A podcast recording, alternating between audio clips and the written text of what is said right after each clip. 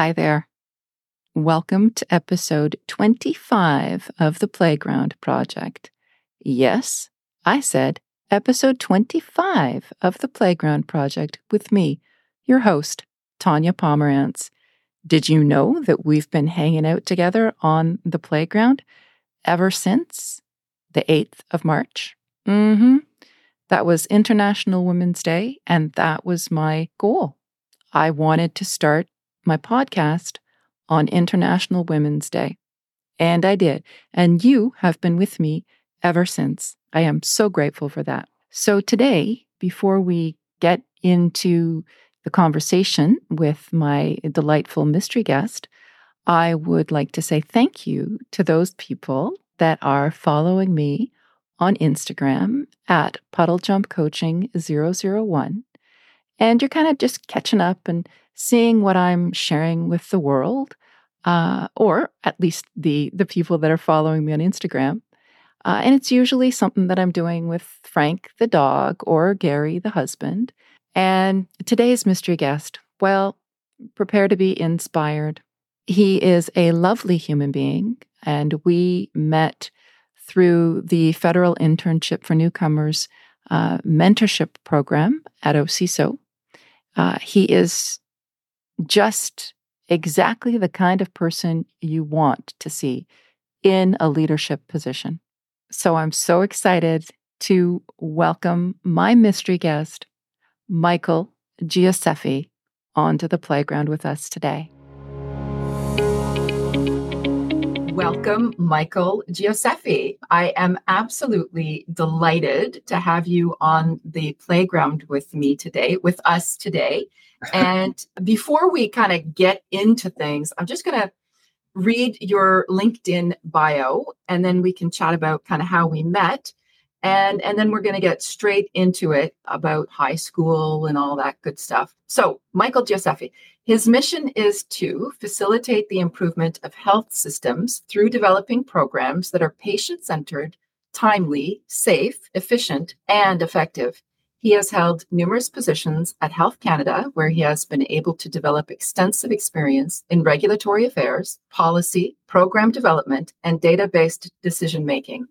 He recently completed his Master of Science in Healthcare Quality, Risk, and Safety at Queen's University in order to further his knowledge of optimal strategies by administ- for administering healthcare in today's environment. Whew. He looks forward to contributing his understanding of the intersection between quality, risk, and safety to future health challenges. So, this is Michael, and I know Michael from being a mentor with the Federal Internship for Newcomers program, the FIN program, when I was working at OCISO. Michael is absolutely lovely. You're going to see this for yourself. And Michael, I'm glad you're here. Well, thank you, Tony. Thanks for the introduction and, and for having me here. I'm happy to be here. Well, I have questions, and you know that I have questions that I sent you. I also have other questions that are kind of percolating. Nothing crazy, though. Promise you. That's the okay. First... It's all, all, part of the process. True. Couple surprise questions. The first question is What was high school like for you? And kind of where did you grow up? Where did you go to high school? To start off, I went to high school in Burlington, Ontario, which is just about 45 minutes or so from Toronto. So that's where I grew up and went to high school. And overall, I'd say my experience is probably in high school is probably very similar to lots of people. I feel like full of ups and downs. Like I have some great memories from high school, but I think overall I can't say I would be in any rush to go back to those days either. mm. I'm a mm. little I'm kind of happy that those days are behind me at this point. Mm-hmm. How did you like academically?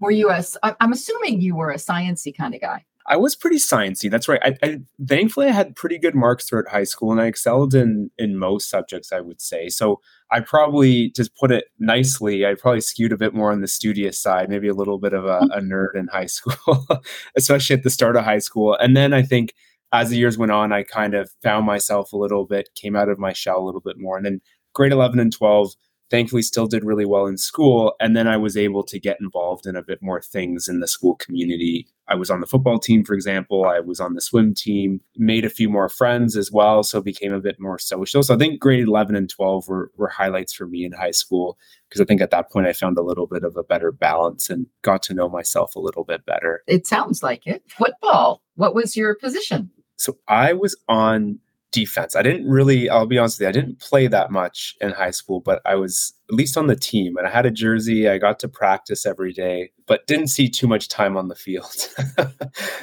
but I still well, enjoyed it. I had lots of friends on the team and it was always fun doing that in high school. I think that's cool. And, you know, the idea of being on a team and what that represents and what you need to do to get to that point and the discipline and everything whether or not you had a lot of play on time on the field or not, you were still part of that. And that's still significant. Exactly. Yeah, great way to get involved in the school community and also helps, I think, on, on, any university or college applications that you're submitting as well. So I think that was the benefit to me as well. They're, certainly when you submit an application like that, they're not asking about your playing time. So you can mm-hmm. at least say you're on the team. that is true. And so there you are, grade 11 and 12. Did you know when you were starting to apply like to university and stuff, did you know what you were going to do? Not totally. And I think when you're at that age, it's really hard actually to have to figure out what you essentially want to do for the rest of your life. So I think I was pretty sure that I wanted to do the sciences, but at the same time, I think there was a part of me that thought, oh, maybe I should look at doing something in the arts or should I look at doing some sort of business degree? And then I don't really know why, but in the end, I just landed on doing a science program. And I think my ultimate goal in grade 11 and 12 was actually to go on to medical school after I did my undergraduate degree. So grade 11 12 that was really what i thought i would be doing after i finished my undergrad and so what happened so in my case, that was something I still wanted to do throughout my undergrad, even after I first graduated. That's what I really wanted to do. And as many of us know, trying to go through the med school process in Canada, it's very tough, very competitive. I went through the process a couple times and just couldn't crack that code to be able to get to get in. So I think eventually I landed this job at Health Canada. I even applied a couple times while I was with Health Canada. And I think eventually I just realized maybe this isn't the cards for me. And I pivoted a little bit and kind of focused a little bit more on my career within the government instead of setting my sights on going to medical school. Hmm. Okay. I'm taking notes, and the listener knows that I am a copious note taker. So your undergrad was in what? It was in biology.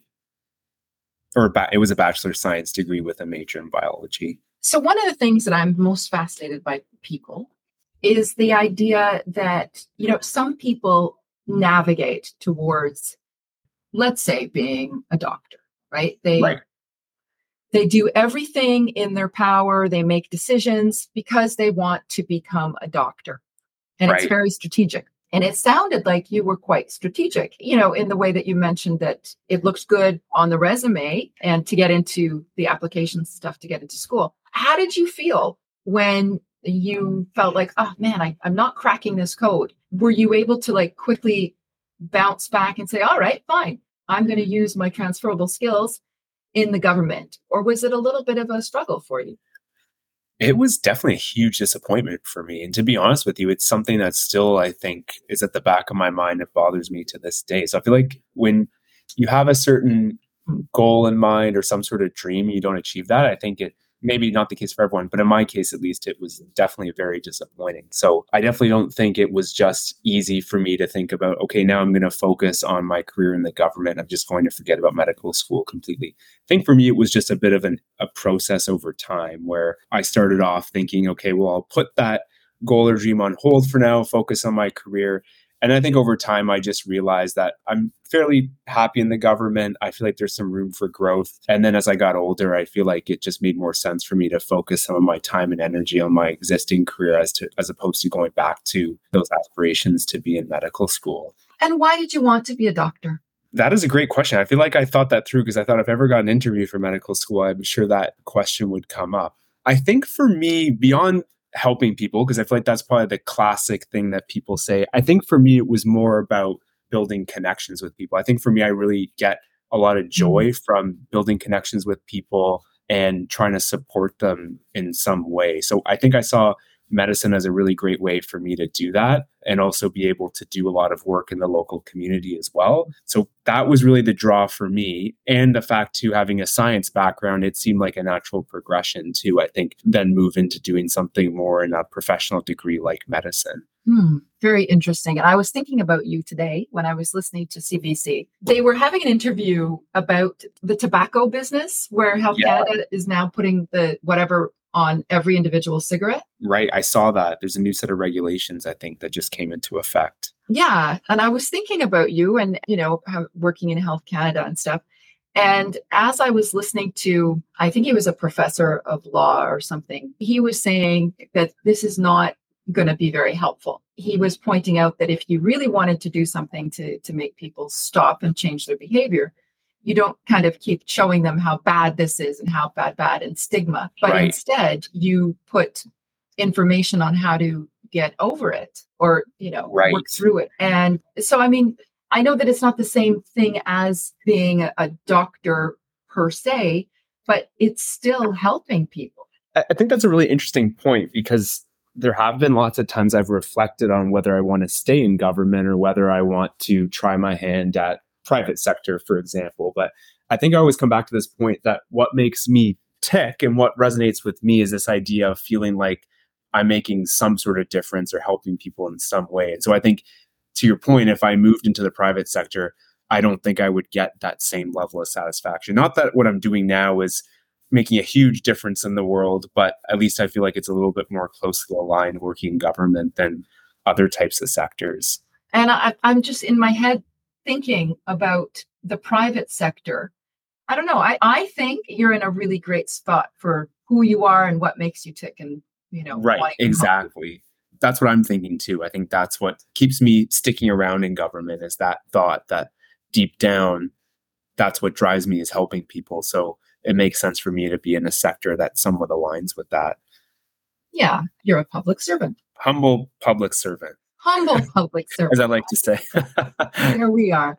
So the next question, what does your career look like? Well, that is still to be determined. I, th- I think I ask myself that question every single day about what's next in my career. I mean, so far, not that I've had an amazing career by any means, but I'm thankful that I've had some different opportunities. So when I started at Health Canada, my first job was pretty humble. It was supervising essentially the destruction of drugs that companies were disposing of. So you literally have to go to an incineration site and watch them burn these drugs. So not the most glamorous job in the world. At the very least, it was a nice way to get acquainted with what working in the government was like. Did you have to wear any kind of protective equipment? You did. So you would wear, I can't even remember what they'd give you. I think you did have a mask, although you didn't always have to wear it. You'd probably wear some sort of protective gear over your clothing. So very humble beginnings in some ways. And then from there, I was able to transition to a few different roles. I worked as an inspector related to controlled substances and cannabis.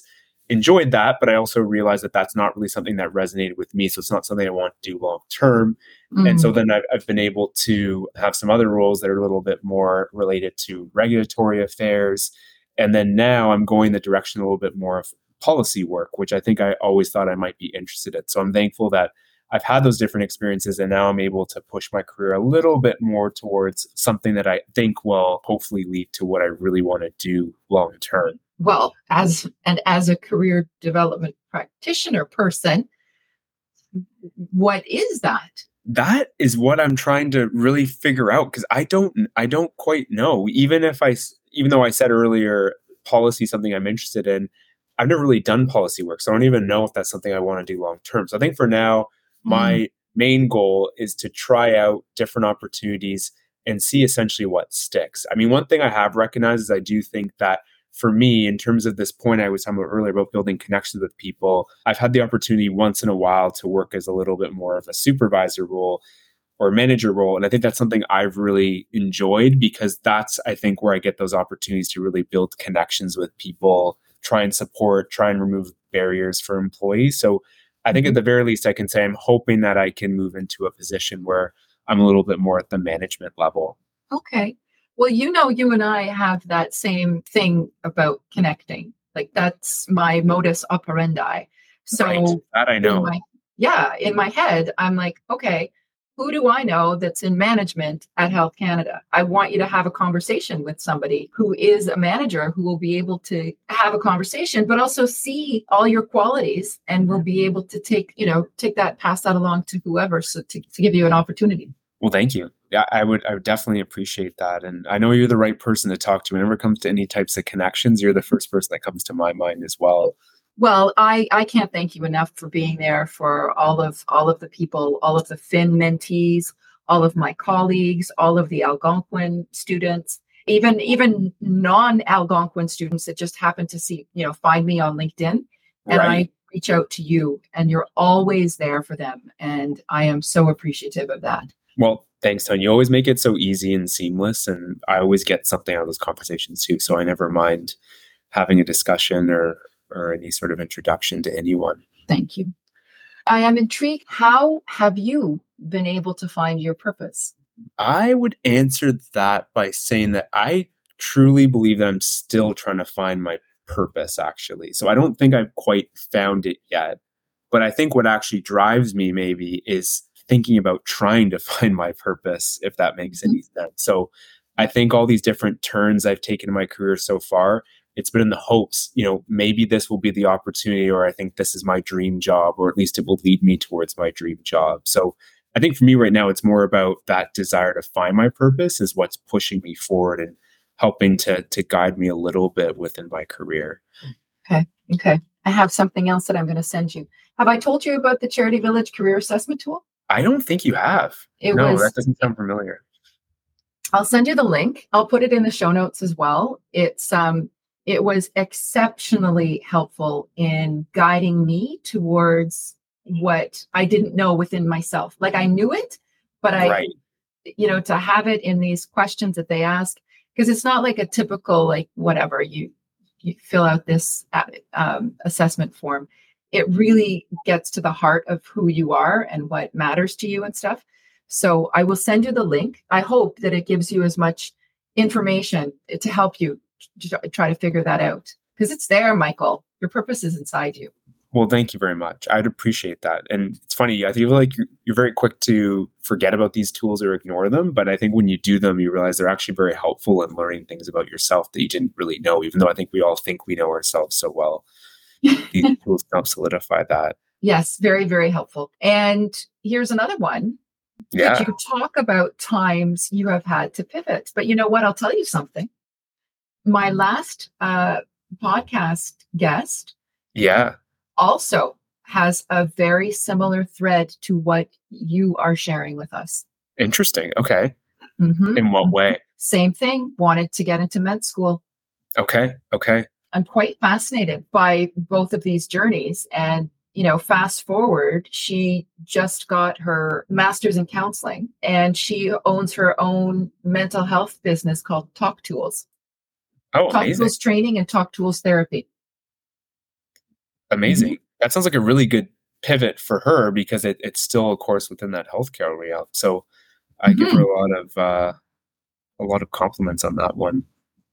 I'm going to put that in the show notes and send that to you as well because it's just it's again helpful to understand all of the different ideas that could develop. And here's something that you haven't said are you still being an instructor slash teacher slash professor? I am. So I'm off for the summer, but I'll be starting that again this fall, which I'm looking forward to. Okay. So tell us how you got into that, please. So that was a bit of a fluke. So I, I just to give you a bit of background, I work as a part-time instructor with Sheridan College with the Regulatory Affairs and Clinical Research Program. And so last September is when they first launched this program through Sheridan College. So I think they're at a point they're really trying to build up their roster of instructors. I saw a posting online that they were looking for instructors for this program. I've always thought I have a bit of an interest in teaching. I feel like it's something that I would enjoy, and also I feel like it's it's always nice to do something outside of your core work. And so I thought this might be a really good side hustle in a sense to mm-hmm. to teach part time. So I ended up reaching out to Sheridan.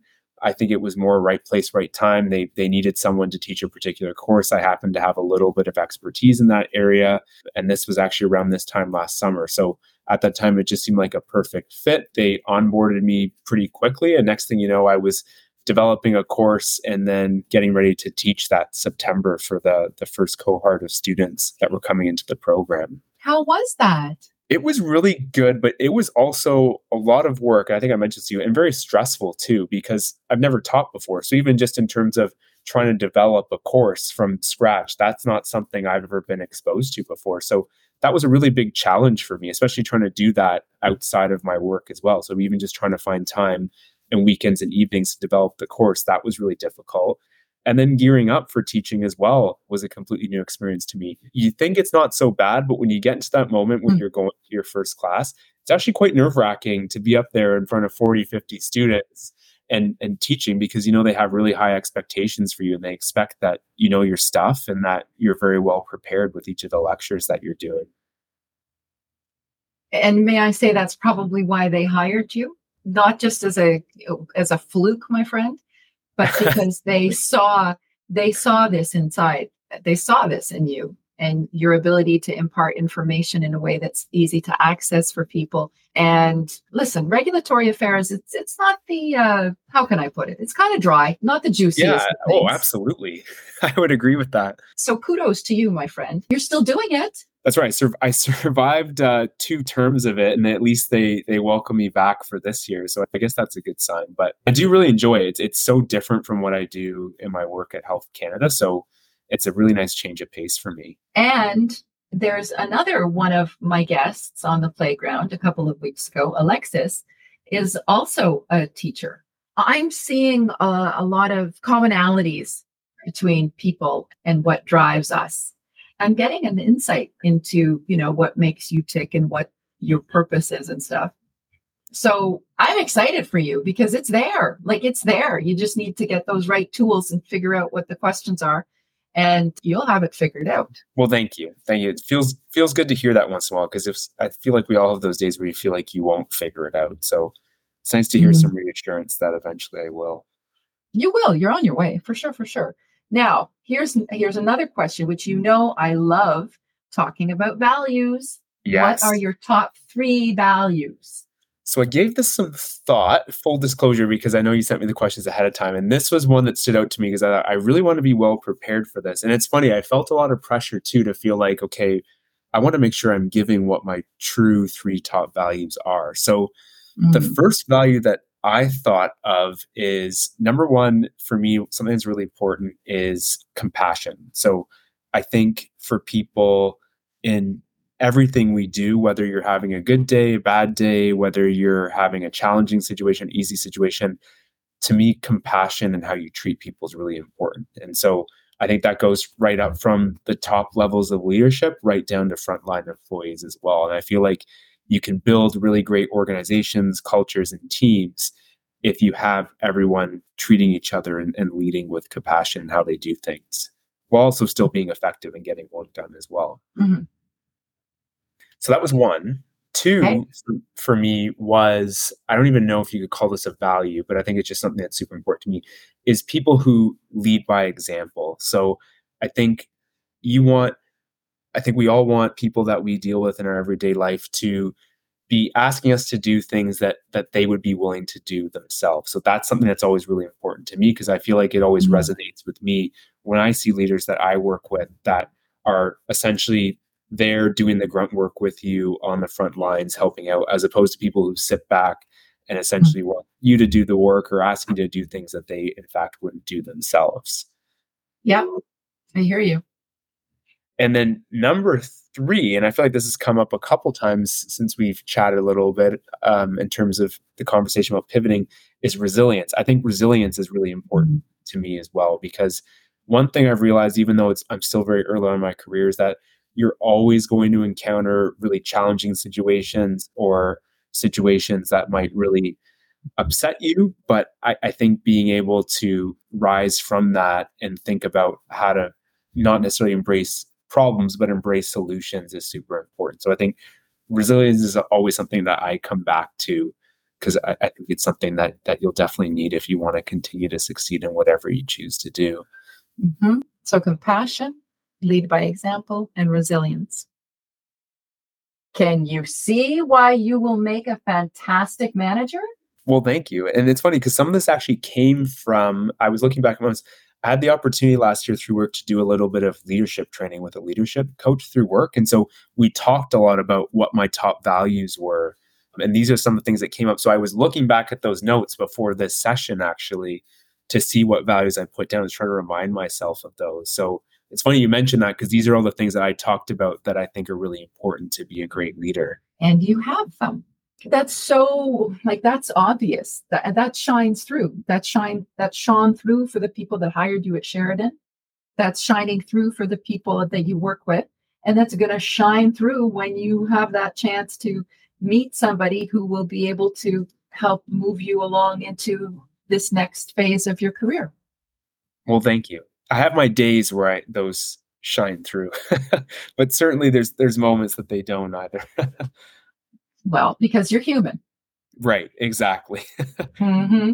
Now, last question for you. Do you have a favorite motivational quote or, you know, some words that you live by?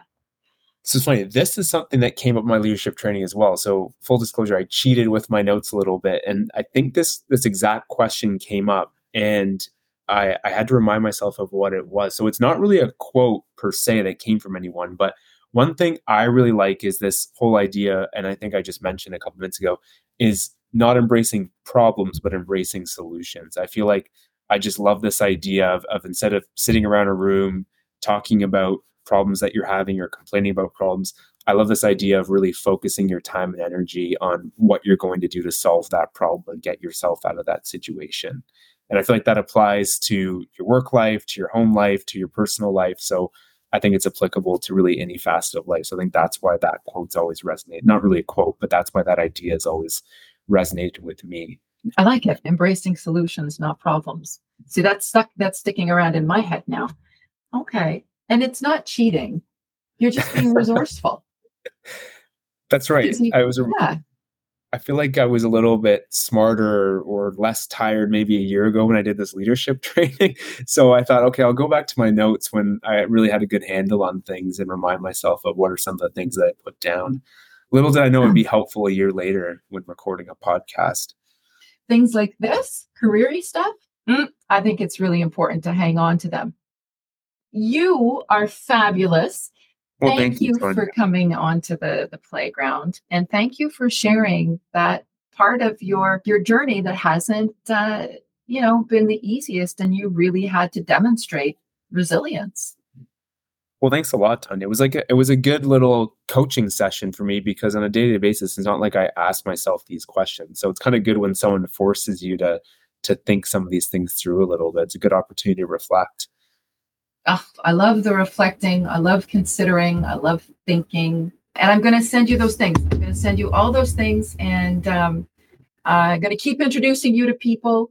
And yeah, I just think you're a gem. And I think that the people that, that get to have you as a mentor or as a as an instructor or as a manager or a colleague, they're lucky. Well, thank you so much, Tanya. Thanks, Michael. I'll get this to you ASAP, this stuff. And uh, I really appreciate you. Of course, anytime. Thank you. So nice to chat with you. You too. Have a good night. Thank you. You too. Take care. Bye. You too. Bye bye. Thank you, Michael, for not just sharing your story of pivoting, but also for giving us a master class in leadership. We learned the importance of compassion in leadership leading by example, the power of resilience, and the need to embrace solutions, not problems. Michael spoke of his newest gig, Professor of Clinical Research and Regulatory Affairs at Sheridan College. Lucky students. He also shared with us his feelings of not having everything figured out yet, to which I say, I hear you. Michael is one of the most generous people I know Whenever I ask if I can introduce him to a mentee, a student, a newcomer, or a fellow colleague, he is always open to this and very gracious. He is an amazing mentor, and I had a fantastic time supporting him and his mentees through the years. And as a taxpayer, I am confident that Health Canada is heading in the right direction with Michael Gioseffi as part of the team. I'm excited for his future because I know he has so much to contribute. And when it happens, his team will be exceptionally lucky to have him as their manager. So thank you, Michael, for your honesty, authenticity, and being real with us on the playground today. And you know, I am really looking forward to welcoming my next mystery guest on next week's episode. We're going to have a lot of fun just hanging out on the playground, so please do join us. Please remember to follow me on Instagram at puddlejumpcoaching001 and do subscribe or follow the podcast. I love hanging out with you. And until next time, when we will jump into the future together.